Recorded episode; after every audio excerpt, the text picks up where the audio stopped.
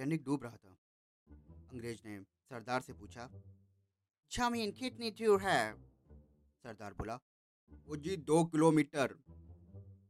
अंग्रेज़ ने समुद्र में छलांग लगाने के बाद में पूछा, और किस दिशा में?